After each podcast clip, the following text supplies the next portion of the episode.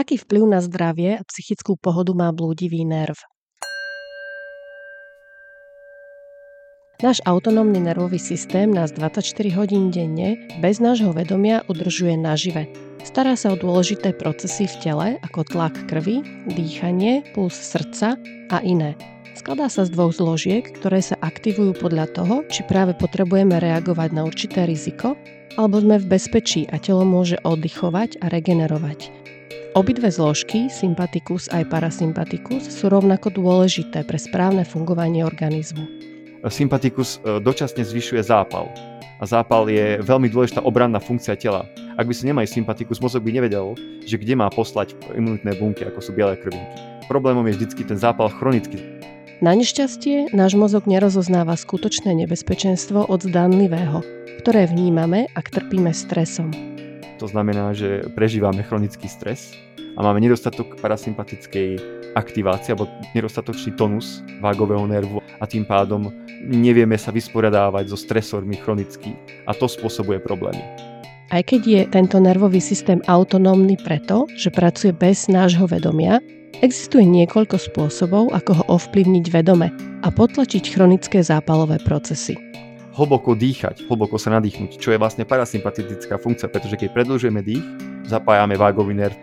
Ľudivý nerv je hlavným komponentom parasympatika, ktorý dohliada nad veľkým množstvom telesných funkcií vrátane tepu, trávenia, imunity, ale aj psychického nastavenia.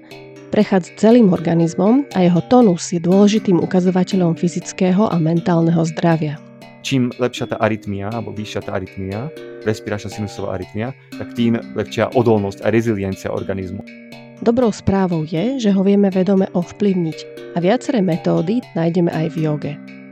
Patrik Šimko je neurovedec pôsobiaci vo výskumnom inštitúte CEITEC v Brne, zameranom na biomedicínske vedy. Jeho dlhodobým záujmom je skúmanie neuroplasticity a skúmanie rôznych spôsobov neinvazívnej stimulácie mozgu a jej vplyvu na ľudské prežívanie.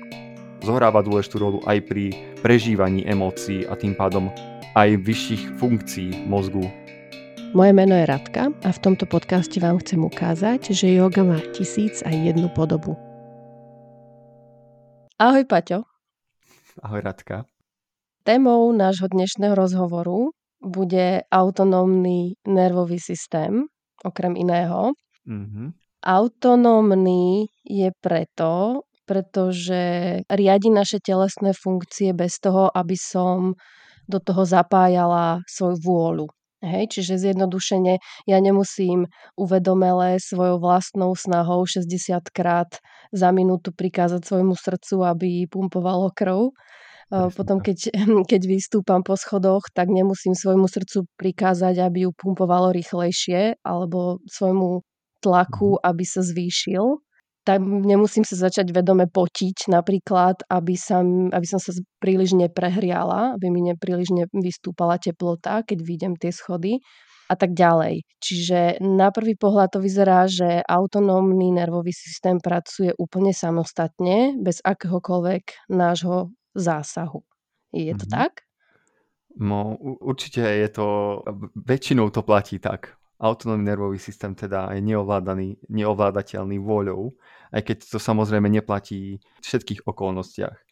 Ale tak obecne platí, že autonómny nervový systém je v podstate vegetatívny nervový systém, čiže ovplyvňuje funkciu vegetatívnych orgánov a takisto sa to volá aj ako viscerálny nervový systém, pretože ovplyvňuje viscerum alebo teda hladké svaly, čiže vlastne e, vnútorné orgány, ktoré súvisia s dýchaním, teda srdečným rytmom a takisto aj s roznožovaním a podobne.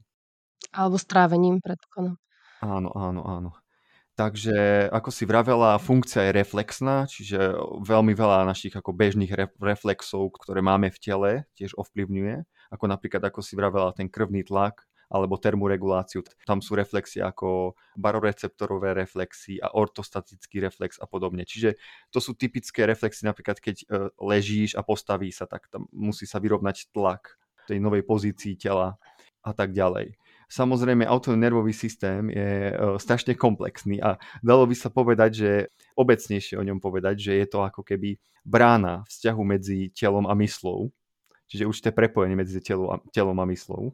takisto sprostredkováva prepojenie medzi, medzi senzorickými orgánmi alebo receptormi, čiže vlastne nejakými bunkami, ktoré získávajú informácie z vonkajšieho sveta alebo z vnútorných orgánov a takisto tieto informácie prepája s centrálnym nervovým systémom. Čo je zaujímavé, že centrálny nervový systém o, síce je strašne komplikovaný, ale nemá žiadne receptory, ktoré sa týkajú senzorických ako informácií z vonkajšieho sveta, kým autonervový systém toto má. Čiže dá sa povedať, že celú tú výpočtovú, výpočtové operácie prebiehajú v centrálnom nervovom systéme a autonómny nervový systém sprostredkováva tieto informácie pre ten centrálny a tá výmena informácií je obojstranná, čiže tam sú vlastne tzv. aferentné a eferentné dráhy. Eferentné, že e, vlastne mozog vysiela informácie do efektorov, čiže nejakých orgánov a ďalej sú to spätnoväzebné slučky, čiže aferentné dráhy, ktoré idú naspäť do mozgu a mozog získava informácie, aby mohol prispôsobovať tú reguláciu autonómneho nervového systému a tým pádom orgánov. Ešte by sa dalo povedať, že um, autonómny nervový systém okrem týchto senzorických a viscerických ako funkcií splňa aj, aj takú funkciu vlastne emocionálnu, dá sa povedať, pretože vieme dobre, že dôležitým aspektom emoč, emócií je vlastne fyziologické nabudenie alebo fyziologické utlmenie.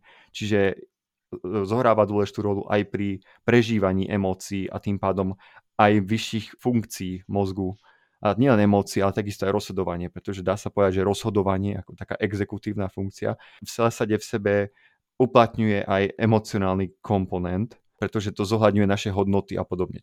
Pre také základy, aby sme si povedali, autonómny nervový systém, úplne, že asi najzákladnejšie rozdelenie je na sympatikus a parasympatikus, áno? Čo to znamená sympatikus a parasympatikus? Zjednodušene tak o, väčšina ľudí premýšľa nad sympatikom a parasympatikom o, v zmysle, že jeden nabudzuje, čiže sympatikus nabudzuje celkovo organizmus a parasympatikus uvoľňuje telo. Relaxuje. V skutočnosti ale taká, že sympa- o, parasympatikus tiež stimuluje. Akurát je otázka, že čo stimuluje. To uvoľnenie versus o, nabudenie platí hlavne pre srdečný rytmus a pre o, dýchanie, samozrejme pretože je známe, že sympatikus urýchluje ventiláciu, čiže vlastne ako dýchanie? respiráciu, teda uh-huh. na, dýchanie a parasympatikus to spomaluje. A to isté platí aj pre srdečný rytmus, ktorý je vlastne veľakrát synchronizovaný s dýchaním.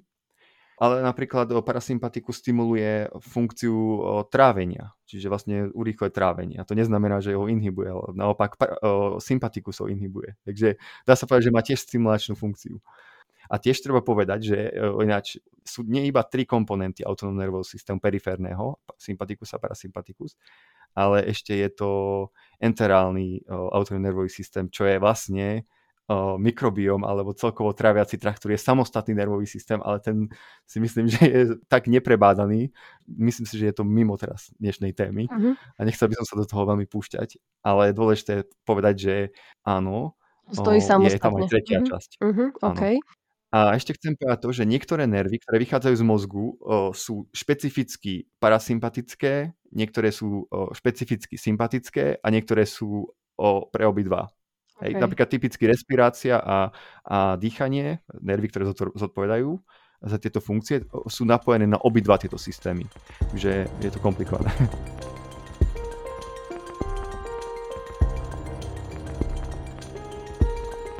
Keď človek e, má trošku predstavu o autonómnom nervovom systéme, špeciálne ľudia zaoberajúci sa napríklad jogou, tak vedia toto základné rozlišenie na sympatikus, parasympatikus. Akorát si myslím, že v literatúre je často sympatikus taký zatracovaný, že sa hovorí, že sympatikus je ten stres, to nabudenie, to, čo nám spôsobuje vysoký tlak a spomalené trávenie, presne ako si povedal, a vysoký, vysokú pulzovú frekvenciu.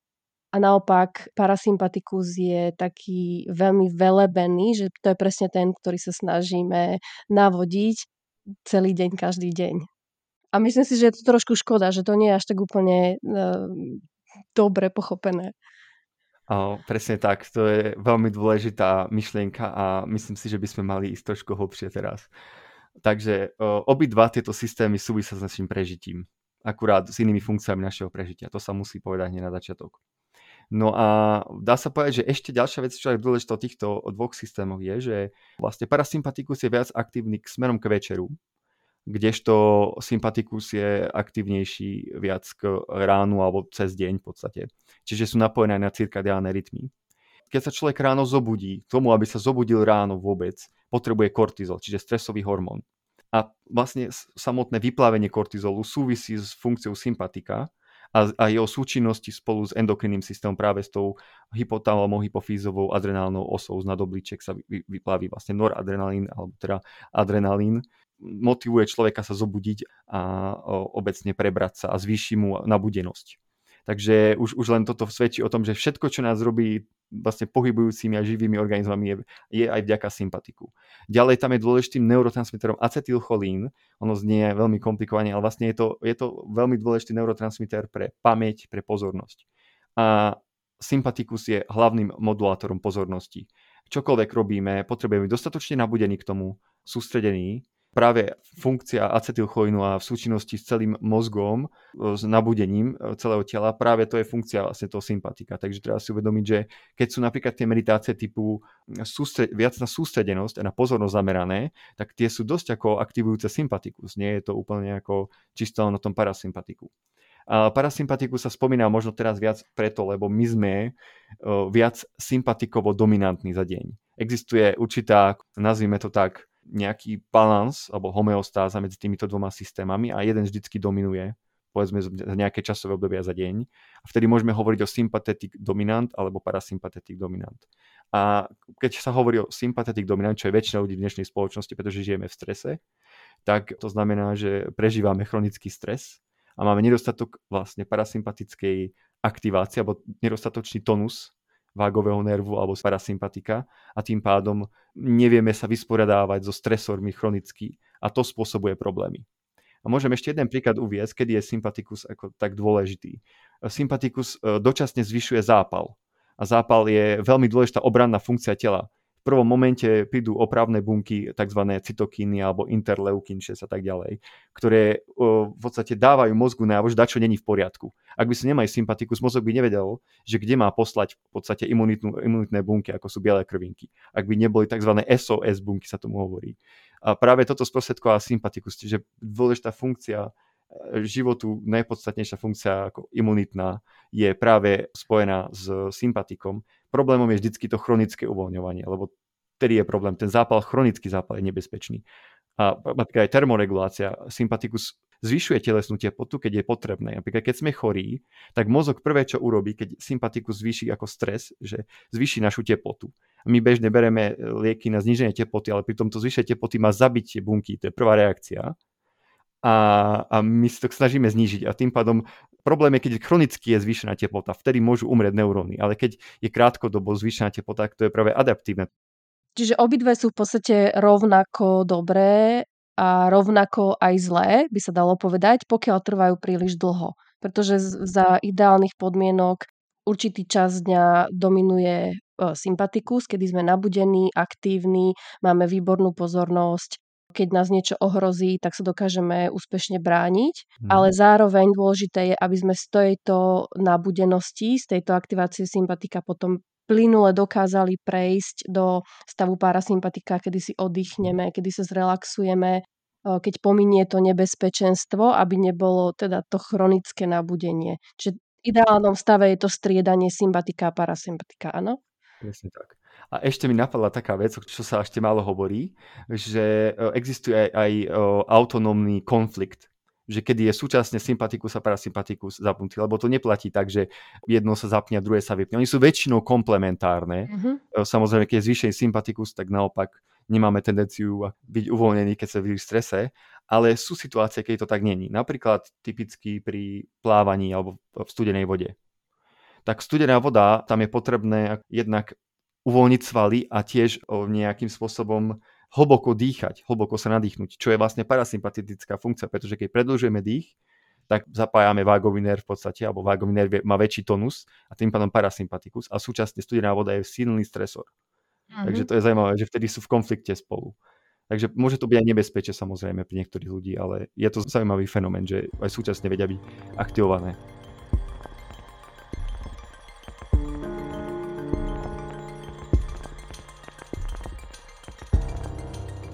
No a ty si spomínal, že e, kraniálne nervy niektoré sú typické pre sympatikus, niektoré pre parasympatikus, niektoré pre obidva. Keď sa chceme rozprávať o vágovom nerve, teda nervus vagus po latinsky, alebo v slovenskej literatúre je to pomenované blúdivý nerv, je to taká nervová diálnica, prechádzajúca po celom tele. Je blúdivý nerv typický pre, iba pre parasympatikus? Áno, To je typický parasympatikus, ale samozrejme zase nervy sú vzájomne ako v súčinnosti a vychádzajú vlastne z podobných častí mozgu, alebo teda z mozgového kmeňa väčšinou, alebo z predlženej miechy. Takže spolupracuje s typicky parasympatikovými vláknami ako okulomotoris, čo ovplyvňuje očné pohyby, alebo s faciálnym nervom, hej, parasympatický nervový systém je označovaný ako kraniosakrálny, pretože sú to väčšinou nervy, ktoré sú z krania, čiže ako z mozgu, a sakrálne nervy, ktoré sa, sú úplne až v sakrálnej časti chrbtice, čiže tej kostrčovej časti. Uh-huh, Áno, krížovej teda. A vlastne sympatikus, tie nervy, ktoré sú v rámci sympatika, tak sú typicky motorické. pretože vieme, že keď je reakcia uteč alebo bojuj, teda fight or flight, tak e, samozrejme musíme aktivovať rýchlo motorický kortex, motorické neuróny a efektory, čiže naše svaly a rýchlo utiec. Takže tam, tam je silné prepojenie ako s e, motorickým kortexom. Uh-huh. No a ako som spomínal, potom sú e, hlavové nervy a nervy, ktoré sú pre obidva, čiže to sú hlavne tie súvisiace s respiráciou a, a s kardiofunkciami. Uh-huh. A, a teda kade všade, ktorými všetkými časťami tela prechádza bludivý nerv?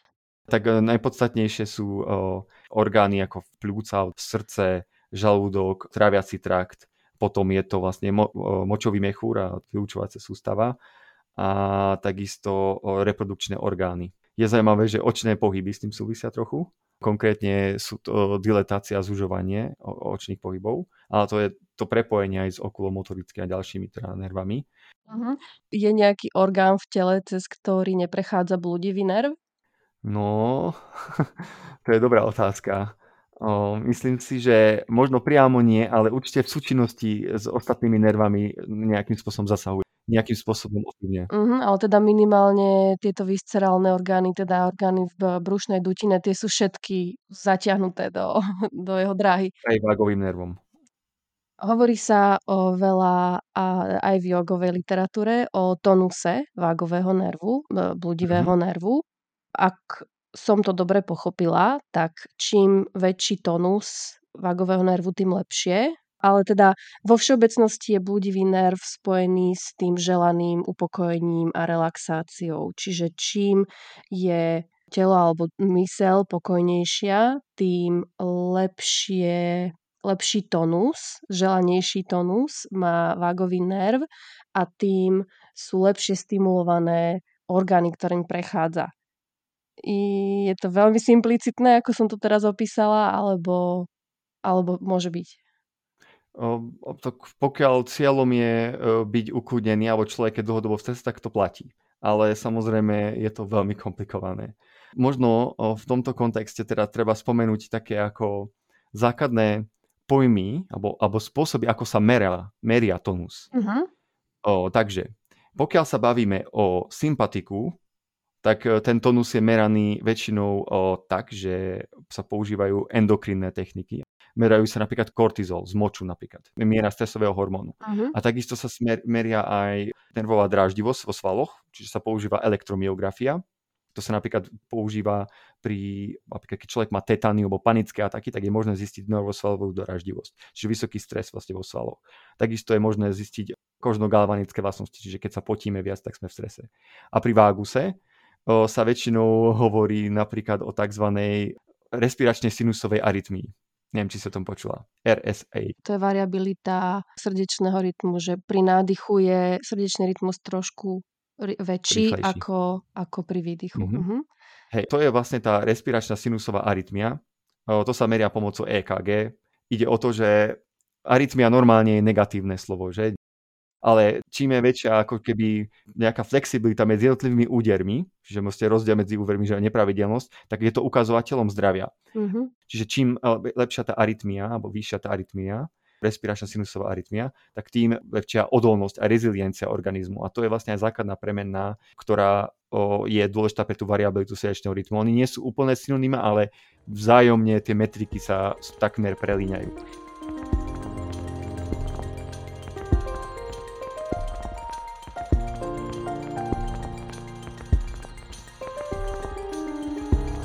Aby som to vysvetlila, pri nádychu je môj puls rýchlejší a pri výdychu mhm. pomalší. Myslím si, že to cítim, viem si to odmerať, keď si meriam e, puls na ruke a sústredím sa veľmi na tempo pulzu alebo na frekvenciu môjho pulzu pri nádychu a frekvenciu môjho pulzu pri výdychu, tak to veľmi, veľmi nepatrne dokážem cítiť, že pri nádychu je to rýchlejšie ako pri výdychu. Áno. Je to možné? Tak ja si myslím, že respiračnú sinusovú arytmiu by si si teoreticky mohla takto odmerať, ale určite nie variabilitu srdečného rytmu. Pretože tá variabilita srdečného rytmu to už je ako keby nejaké dlhodobé odsledovanie minimálne by mala byť aspoň 24-hodinové sledovanie rytmu z dlhodobého hľadiska uh-huh. a potom je možné e, e, hovoriť o nejakých ako efektoch. Ale zaujímavé je, že jednak, že príčinou tohto kolísania te, o, respiračnej sinusovej arytmie je vlastne samotná činnosť budivého nervu. Čiže to je, dá sa povedať, že to je ukazovateľom ako toho tónusu, ako sa pýtala. No a je takisto ukazovateľom kardiovaskulárneho zdravia, pretože ak sa pozrieme na respiračnú sinusovú arytmiu u detí, a pozrieme sa respiračnú sinusovú arytmiu o 20-ročných a tak ďalej, tak e, stále je nižšia. To znamená, že je to ukazovateľom nejakého kardiovaskulárneho fitness age, dá sa povedať. Takže nejakého ako kardiovaskulárneho veku. Uh-huh. To, je, to je veľmi dôležité vidieť. A takisto je možné vidieť, že atléti, ktorí dlhodobo športujú, majú o, o respiračnú sinusovú arytmiu tiež vyššiu a takisto aj variabilitu srdečného rytmu v porovnaní s ľuďmi, ktorí proste necvičia, alebo keby aj sami voči sebe, keby začnú cvičiť. Takže tiež to ukazuje ako vyslovene fitness zase. A naopak, vidíme, že ak je vysoká inflamácia, napríklad v tele chronická samozrejme, tak tá srdečná variabilita respiračná sinusová arytmia zase klesá. Takže je to ukazovateľom niečo, že sa deje s tým človekom. Mm-hmm. Takže myslím si, že to má široko siahle dôsledky a je to ľahko dostupná metrika vlastne, lebo všetky smart hodinky merajú o, už teraz v podstate stres, čo je ako, keď máš niekto Garmin hodinky, tak vidí tam tú premenu, že stres, tak ona, keď si kúpi niekto nové Garmin hodinky, tak tých 24 hodín neukazuje ten stres a potom začne ukazovať pri tých 24 hodinách. Tak to je preto, lebo potrebuje dostatočný dá, množstvo dát tie hodinky, aby mohlo určovať variabilitu srdečného rytmu a musí mať dostatočne veľa informácií teda o tej respiračnej sinusovej arytmii. Mm. Čiže ako keby v tom danom momente, v každom momente sa zistuje tá respiračná sinusová arytmia, to je to, čo si dokázal rukou merať. Potom, ak to dostatočne dlho sledujeme v rozdielných podmienkach, aktivite, neaktivite, tak môžeme zistiť variabilitu srdečného rytmu, čo už aspoň trvá k tomu nejakú dlhšiu časovú jednotku. Mm-hmm. Tak. Rozumiem. A teraz ešte naspäť k tomu tonusu. Mal by som pravdu, keby som povedala, že teda ten dobrý tonus blúdivého nervu znamená, že, že mám správne nastavený ten mechanizmus striedania sympatika-parasympatika, že teda po odoznení stresu vďaka dobrému tonusu blúdivého nervu nastupí ten želaný parasympatikus a mhm. vice versa. Mm-hmm. To určite. A takisto ti to hovorí o tom, že keď je vyššia variabilita, to znamená, že máš vyššie maxima, vyššie minima, takže máš väčšiu rezistenciu v obi dvoch smeroch, dá sa povedať. Hej? Mm-hmm že môžeš mať väčší výkon a takisto väčšie uvoľnenie. tak jednoducho povedané, veľmi jednoducho, ale, ale dá sa to aj takto chápať ešte. Uh-huh. Dobre, a teraz uh, poďme sa vrátiť trošku viac do tej uh, jogovej tematiky, aj keď nie len do tej. Povedz mi, ako sa dá ovplyvniť tento tónus, alebo ako sa dá stimulovať blúdivý nerv. Uh-huh. Lebo idem na začiatok. Stále sa tu bavíme o autonómnom nervovom systéme, o ktorom sme si povedali, že ho nevieme ovplyvňovať vôľou. Ale existuje teória, že predsa len uh, sú isté spôsoby. Áno, áno. Tak nie je to teória, je to prax. A hlavne prax by som povedal, pretože teória momentálne až tak veľmi neexistuje, ktorá by to vysvetlila. takže, takže, ale áno, určite. A je to tým, že tie orgány, ak teda konkrétne ide o dýchanie, ktoré môže ovplyvniť autonómny nervový systém. A takisto sú to aj očné pohyby, tiež môžu ovplyvniť autonómny nervový systém. A potom je možné ovplyvniť bez akýchkoľvek tvoj, vlastnej snahy a napríklad pustením hudby. To je ako ďalšia, ďalšia vec. A tam hrajú rolu emócie. Super, takže o, o prvom som vedela z praxe o, o dýchaní, o druhom ano. očné pohyby som nevedela, k tomu sa dostaneme a o púšťaní hudby napríklad, to je nejaká taká externá stimulácia, to som tušila empiricky, ale teda nemám to nejak podložené. Tak poďme na to prvé. Ako dýchanie ovplyvňuje bludivý nerv? Hej, o, musím teda povedať, že je toto úplne, to by mohlo byť podcast o dýchaní, nekonečný. A je to tým, že ako je ten o, nervus vagus ofenie, možno už vyplýva z samotnej mechaniky dýchania, čiže už, už keby sme vynechali z toho nervový systém centrálny, tak vlastne čo sa deje na tej biochemickej a mechanickej úrovni vlastne v, samotnom, v samotných pľúcach a alveolách, mechúrikoch, to ovplyvňuje vlastne vágovú funkciu. Čiže tam je ako keby ten efekt chemický, čiže chemické receptory, čiže zisťovanie vzťahu medzi CO2 a prekysličením a takisto medzi pH vzduchu, čiže medzi acidózou a alkalózou. Takže to je chemické vlastne ovplyvňovanie určité. A potom je tam mechanické ovplyvňovanie. To je práve sa odzrkadluje v tej variabilite srdečného rytmu, pretože tam ide o to, že keď bránica sa posunie dole pri nádychu, tak zrazu je väčší priestor, hej, pre srdce. A srdce sa zväčší. Takže vlastne sú receptory, eh, ktoré zvedú z vagového nervu, ktoré vlastne vnímajú to, že sa srdce zväčšilo mechanicky, čiže mechanoreceptory. Potom ešte sú to zmeny v tlaku krvi, lebo mení sa aj tlak krvi. Tam sú nejaké baroreceptory. Takže tam máme chemické ovplyvnenie, máme mechanické ovplyvnenie, máme tlakové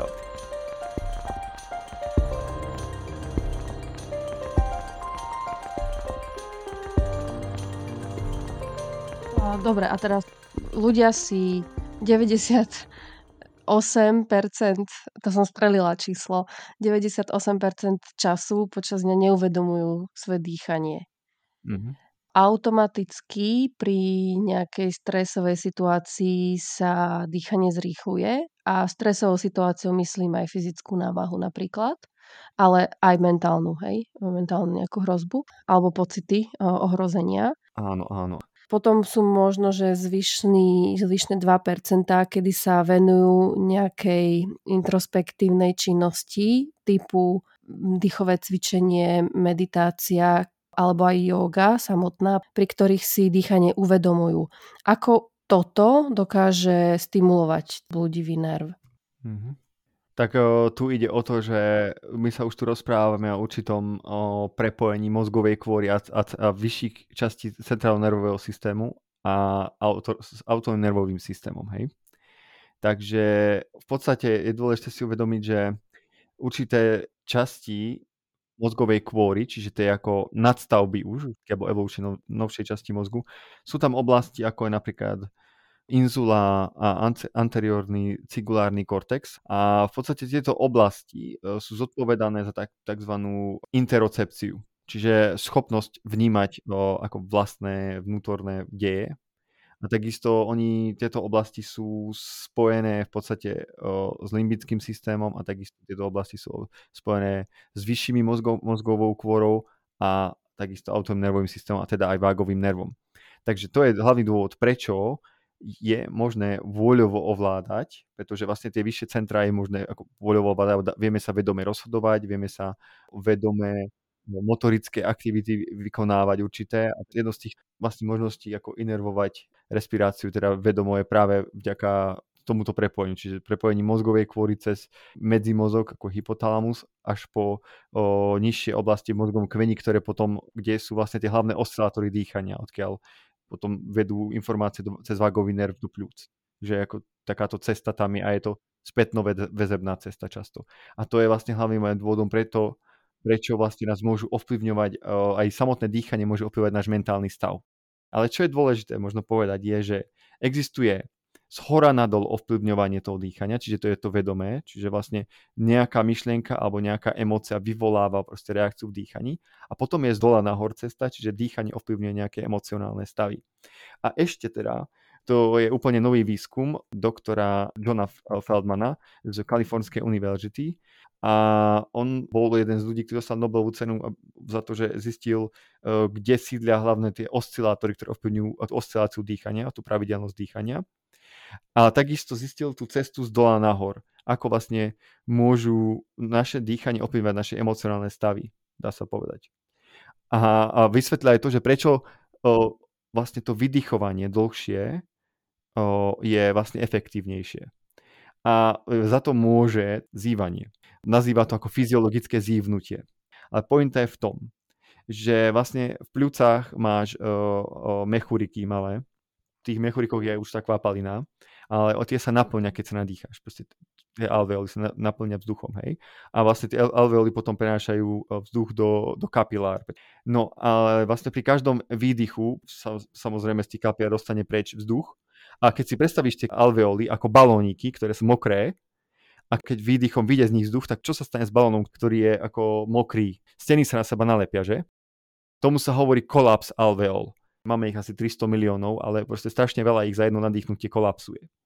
No a aby tomu fyziologicky sa tomu kolapsu dalo zabrániť, tak je potrebné si zívnuť alebo veľmi hlboko sa nadýchnuť. A vtedy sa udeje, že znovu sa otvoria tie, tie alveoly. A zistil, že každých 5 minút približne našou typickou dýchaciou frekvenciou 20 dýchov za minútu, povedzme priemer, urobíme jedno zívnutie, aby sme urobili vlastne znovu obnovili o, všetky tie kapeláry, aby sa znovu otvorili, aby zabránilo to kolapsu. Takže vlastne to zivnutie, ktoré robíme, to je v podstate ekvivalent hlbokého dýchania. Vlastne zivnutie je strašne hlboké dýchnutie. A my si to neuvedomujeme, ale hovoril, že keď robíš, že 5 minút skúsiš dýchať a naozaj sa vedome vnímať to dýchanie, tak by si mal asi všimnúť, že jedno dýchnutie za tých 5 minút za normálnej pokojovej frekvencii dýchania by malo byť ako veľmi hlboké vdýchnutie podobné zivnutiu. A tiež je zaujímavé, že napríklad, že večer častejšie uh, zývaš, že? aj teraz zývaš. tak, je to tým, že vlastne večer sa potrebuješ ukludniť, takže potrebuješ nejakým spôsobom automaticky mozog zabezpečiť, že sa uvoľňuješ. A potom povieš, že je zivnutie, pretože to je strašne hlboké, uvoľňujúce, dýchnutie, reflexné. Tak to vysvetľuje ešte aj dôvod, prečo, prečo zývame, okrem iných funkcií, pretože zývanie má asi aj termoregulačnú a tak ďalej, ale toto je vlastne tá uvoľňujúca funkcia, ktorá je potrebná k správnemu spánku. Takže toto je cesta z dola nahor o, vysvetlená doktorom Feldmanom a, a je to veľmi dobre aplikovateľné, pretože toto zívnutie je do, možné napodobniť aj dýchovou frekvenciou typu dva nádychy nosom a jeden výdych ústami. Čiže to je veľmi dobrý ako taký biohack alebo proste spôsob, ktorý sa dá využiť pri behaní. To bolo popísané e, tiež doktorom Feldmanom a vlastne je to možné použiť pri aerobných aktivitách, ako je napríklad behanie a podobne. Toto vlastne ako napodobňuje to zývnutie a ukludňuje vlastne počas behu, čiže znižuje stres a teda zvyšuje aerobný výkon. Dobre, a teda poďme k tomuto druhému spôsobu, ktorý si ty menoval, ako sa dá stimulovať alebo ovplyvňovať blúdivý nerv, o ktorom som ja napríklad predtým nevedela. A to, je, a to sú pohyby očí povedz mi tú vzájomnú prepojenosť, že pohyby očí a blúdivý nerv. Mm-hmm. Tak o, automaticky vlastne pri vdychovaní je známe, že dochádza k diletácii zreničiek a súčasne keď vydychuješ, tak zase o, dochádza k zúženiu, čo je trošku také ako, ťažko sa to popisuje, čo to vlastne znamená, ale v skutočnosti to zužovanie neznamená, že sa ti vlastne to percepčné ktoré vidíš, zväčšuje alebo zmenšuje. To len hovorí o tom, že ako je nabudené, alebo typicky, keď vidíš človeka v strese, keď sa niečo zlakne, tak sa mu oči e, rozšíria. Hej. Ale v skutočnosti, keď je človek vlastne v strese, tak má tunelové videnie z hľadiska toho vlastného vnímania. A keď je človek strašne uvoľnený, tak vidí vlastne tzv. panoramatickým videním, sa tomu hovorí. A vieme dobre, že keď sme vonku v prírode, tak sa pozriem na, na hory a vidím neuveriteľné panoramatické, je to strašne uvoľňujúce, tak to je ako to je typické, že večer západ slnka, panoráma a tak ďalej, takže tam bude nejaká evolučná perspektíva. Takže obecne platí, že keď sa vlastne pozerám do blna, blba a panoramaticky, tak uvoľňujem vlastne systém, čiže parasympaticky pôsobím. A naopak, keď, keď veľmi sa sústredím dlhodobo na nejaký vizuálny podnet, tak vlastne vidím tunel, lebo som viac sústredený, ale je to viacej stresujúce. No. Takže taký je vzťah ale táto oblasť je ešte menej prebádaná ako dýchanie, takže tým sa zaoberá práve Andrew Huberman, ktorý má asi najznámejší podcast o, na svete, čo sa týka neurovied.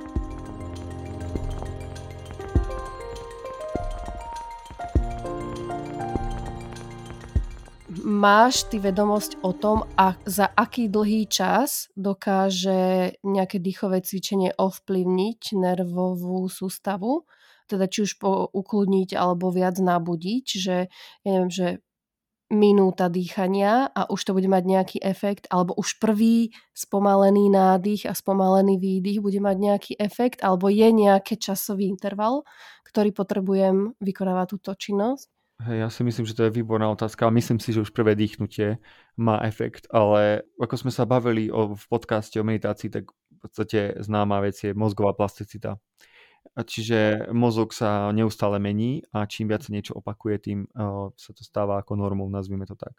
Uh, na, akutný efekt samozrejme toho, že ako sme nabudení, okudnení, už po prvom nádychu, to samotné vydýchovanie a, a, tie, a tá rovnováha medzi dýchacími plynmi, medzi CO2 a O2, alkalóza a tak ďalej, môže ovplyvňovať už, už vlastne hneď v začiatku nejaký stav, ale ten ne, nebude pretrvávať dlhodobo. Ale čo som sa pozeral na štúdie, tak väčšinou to boli 15-minútové intervencie viac dní za sebou a malo dlhodobé až mesačné účinky. Takže si myslím, že tie efekty sa dostavia veľmi rýchlo. Hlavne teda, ak človek dokáže monitorovať svoj vlastný stav a dokáže v správnom čase ho, vlastne ho modifikovať tým dýchaním, tak tie efekty budú, budú dosť veľké a dlhodobé. A samozrejme, presné časy to určite neviem povedať, ale tam, tam ide fakt o to, ako človek sa zanedbáva, alebo naopak proste, ako sa o seba stará a, a, a ako je vychýlený smerom k sympatiku alebo k parasympatiku. Hej.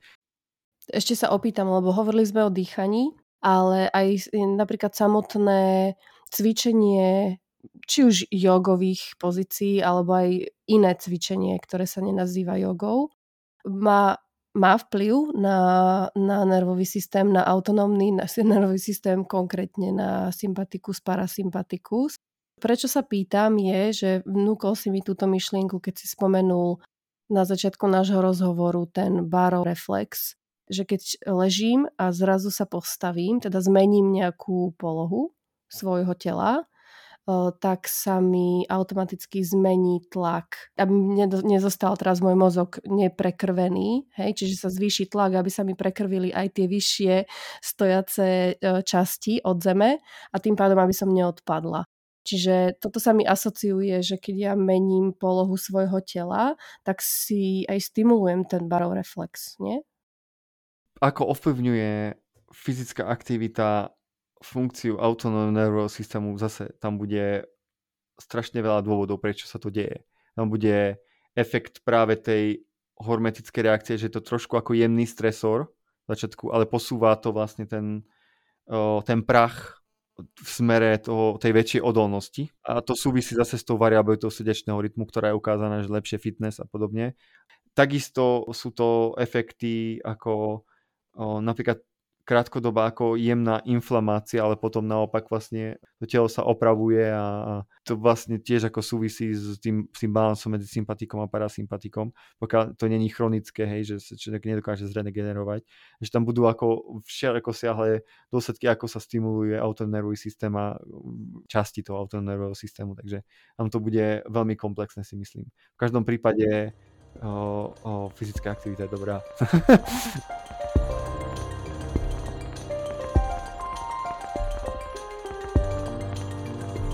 Keď sa ešte teda vrátime k tomu dýchu, existuje aj dýchacia technika, ktorá sa volá resonance breathing alebo rezonančné dýchanie, ktorá má údajne veľmi blahodárny efekt na, na bludivý nerv aj na aktiváciu parasympatika, teda toho stavu uvoľnenia. Vieš mi povedať tiež to nejaké prepojenie alebo ak, aký je mechanizmus za tým? Musím uznať, že teda našiel som nejakú literatúru k rezonančnému dýchaniu a spočiatku tie štúdie boli ako menej kvalitné, boli v, ako v menej kvalitných časopisoch, tak by som to povedal. To znamená, že aj ten tým a podobne, ktorý sa tým zaoberal, ako nebol o, veľmi nazvime to tak, že vznikali pseudoštúdie, neboli kontrolované, neboli nejaké kontrolné skupiny a podobne, ale to sa zmenilo nedávno a našiel som teda zo pár štúdií vlastne to rezonančné dýchanie, ja neviem, ako sa v joge teda definuje, to by ma ešte zaujímalo od teba, že ako sa to definuje v joge, alebo ako, ako to vlastne, čo si pod tým ty predstavuješ? To normálne dýchanie, ktoré si neuvedomujeme, je zhruba tých 15, 18, niekedy 20 dýchov za minútu. A rezonančné dýchanie znamená uvedomelé spomalenie toho dýchu až na 5 až 6 dýchov za minútu. Čiže to je naozaj že signifikantné zníženie, pričom tá dĺžka nádychu a výdychu by mala byť buď rovnaká, alebo dĺžka výdychu by mala byť malinko väčšia ako dĺžka nádychu. Hej, tak o, čo som našiel v štúdiách, tak jedno, jednoducho ide o taký typ dýchania, ktorý najviac zvyšuje variabilitu srdečného rytmu. To znamená, že vlastne dlhodobo sa sleduje variabilita srdečného rytmu a skúšajú sa rozdielne frekvencie dýchania za jednu minútu. Typicky vlastne také uvoľňujúce dýchanie pod 10 dýchov za minútu.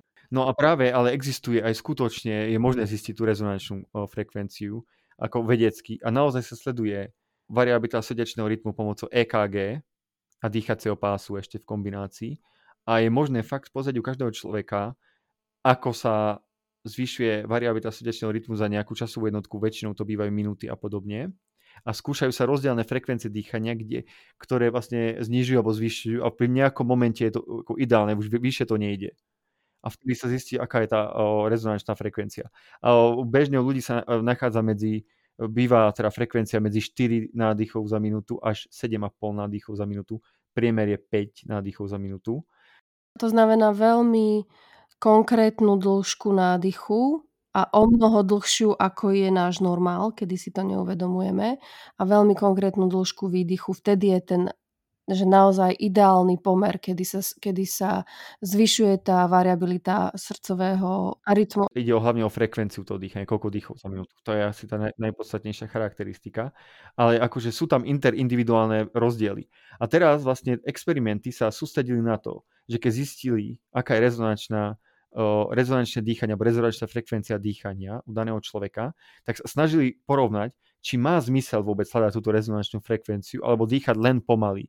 To znamená, že povedať si, že 6 dýchov za minútu je povedzme pomalé dýchanie, alebo zistiť u človeka, že tá rezonančná frekvencia, keď je dokonale zosynchronizovaná respirácia ináč by, mimochodom s kardiálnou aktivitou, že či to je lepšie, ako, ako len dýchať pomaly. Povedzme, že človek by mal 4,5 rezonančnú frekvenciu a pomalé dýchanie by bolo 6. A teraz robil väčšiu skupinu ľudí a porovnali, či tá rezonančná frekvencia je lepšia, alebo rezonančná frekvencia plus jeden nádych napríklad, ako naviac. A zistili skutočne, že tá rezonančná frekvencia má lepšie outcome, alebo lepšie teda o, efekty, a to obzvlášť na emocionálny stav. Potom tam boli dotazníky týkajúce sa e, kognitívneho výkonu, ale ako sami o tom posudzovali ľudia, takže to ne, trošku môže byť skreslené. Ale potom sa robil úkol na pozornosť, ktorá bola lepšia a takisto samozrejme vieme, že tá rezonančná frekvencia má najlepší ako variabilitu srdečného rytmu. Takže to bolo ako dokázané. Avšak čo je ako taký problém, čo som našiel ďalšiu štúdiu, je, že rezonančná ako frekvencia človeka je aj u konkrétneho človeka variabilná v čase. Že napríklad uh, môže sa z týždňa na týždeň meniť. Takže ak by človek vytvoril uh, nejakú terapiu, ktorá by bola založená na spätnej väzbe, čiže nejaký biofeedback, založený na práve na rezonančnom dýchaní, tak by musel zisťovať práve každý týždeň tú zmenu a práve dýchať o tej frekvencii. Otázka je teda, ako, ako je možné zistiť tú konkrétnu rezonančnú frekvenciu u daného človeka bez nejakej elektrofyziológie, EKG a podobne. Určite existujú na to metódy a našiel som už nejakú literatúru, ale vôbec som sa nedopracoval k tomu že ako, ako je to možné sa dopracovať, hej, práve ako tak praktickejšie, než bez takýchto špeciálnych ako metód každom prípade asi to má zmysel a vyžaduje si to viac vedeckého bádania, ale zdá sa, že, ako, že, že to funguje.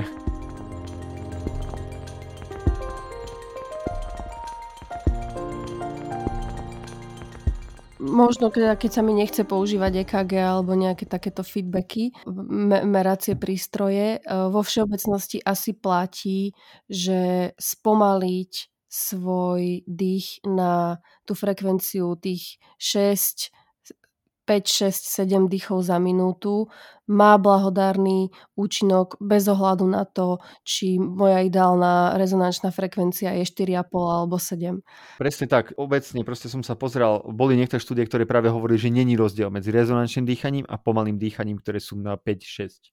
Niektoré ale zistili tento efekt ale tie, ktoré zistili tento efekt, to je konkrétne jedna štúdia, ktorá ale je veľmi impaktovaná a bola v Nature publikovaná, čo znamená, nutne neznamená, že to je zase ako dokonalý dizajn a podobne, ale asi ma, bola metodologicky alebo lepšie nadizajnovaná tá štúdia. Takže dalo by sa tomu ako veriť, ale väčšina ľudí nemá dispozícii zatiaľ tieto ako markre, možno v budúcnosti budeme mať, možno smart hodinky nám to umožňa v budúcnosti, tak vtedy to bude zmysluplné. Ale teraz keby som mal niekom povedať, že čo má robiť, tak poviem, že však skús dýchať proste štvorcovým dýchaním 5-6 dýchov za minútu, vyskúšaj si to a to bude fungovať jednoducho.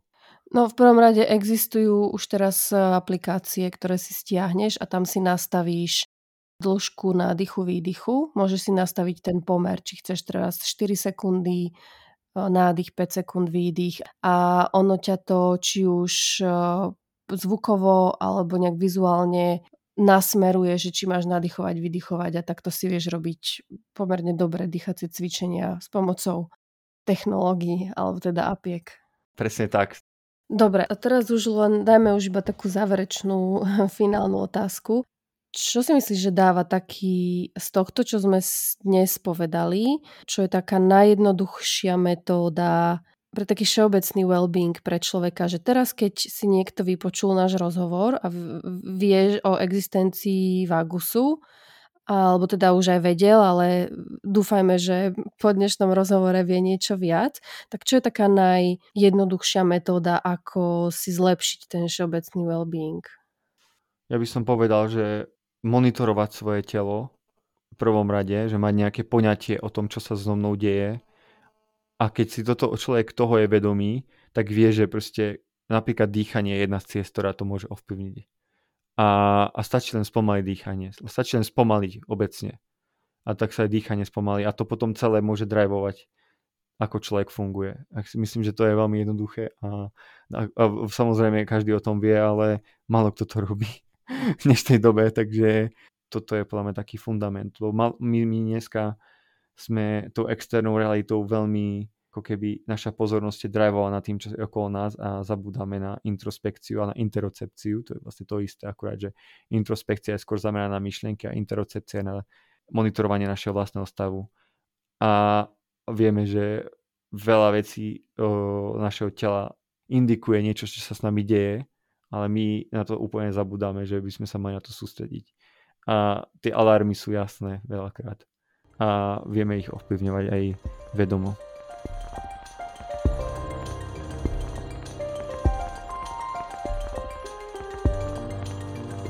A ešte, ešte možno jedna úplne predsa len posledná otázka. O, ty si spomínal veľa štúdií Prečo si myslíš, že to je dôležité zapájať vedu do vysvetľovania technik, ktoré empiricky vieš, že fungujú. Ja viem, že mi funguje to spomalené dýchanie, ale prečo myslíš, že je to fajn mať to podložené aj tou vedou? Áno. Ja si myslím, že o, ja vidím také dva hlavné dôvody. Jeden som už spomínal. Ten je to, že to môže motivovať ľudí, ktorí momentálne by sa na to nedali, že im to dá ako nejakú empirickú bázu a vysvetlenie skúsenostné a súčasne aj nejaké teoretické, e, že to funguje a že to je bezpečné a že to nie je niečo EZO, pretože pre niektorých to slovo asi evokuje proste negatívny efekt, žiaľ je to tak. A že nerozlišujú vlastne to slovo nejak na nejakej škále, že EZO nutne neznamená proste ako pseudo, ale skôr ako, by som to nazval ako hypotézu, ktorú je možné overiť alebo vyskúšať alebo hľadať k tomu literatúru ktorá využíva asi možno inú pojmológiu veľakrát, takže to je možno ten problém. Podľa mňa ale hlavný dôvod by mal byť asi ten, že ak človek pozná mechanizmy niečoho, ako dýchanie ovplyvňuje, a pozná ich lepšie a lepšie, to znamená, že vie, čo robiť rýchlejšie dýchanie, ak špecifický vzorec dýchania alebo špecifický vzorec pohybu a podobne, tak môže ho prispôsobiť svoje vlastnému biorytmu a svojmu vlastnému fungovaniu, pretože v nejakom momente potrebujeme viacej sústredený a nie uvoľnený. Proste jednoducho nemôžem sa furt len uvoľňovať a stimulovať vágový nerv, pretože by som asi nič nedosiahol. Keď vie človek monitorovať svoj vlastný stav a má poznatky a, mecha- mechanizmy, spôsob, ako to môže ovplyvniť, tak to, ten poznatok ho neuveriteľne vie ďalej posunúť.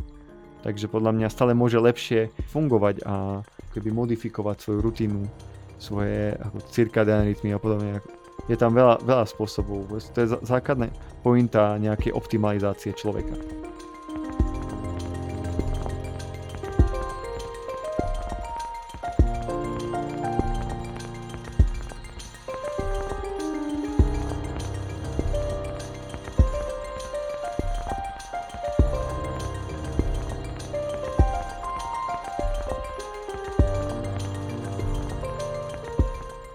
Na záver ešte malá prozba a veľké poďakovanie. Ak sa vám podcast páči, pokojne ho zdieľajte či odporúčte tým, koho by mohol zaujímať. Poteším sa, ak kliknete na odoberanie nových epizód vo vašej podcastovej aplikácii. Nápady na novú tému či hostia mi môžete poslať cez môj Instagram na rdk počiarkovník yoga. Ďakujem za počúvanie.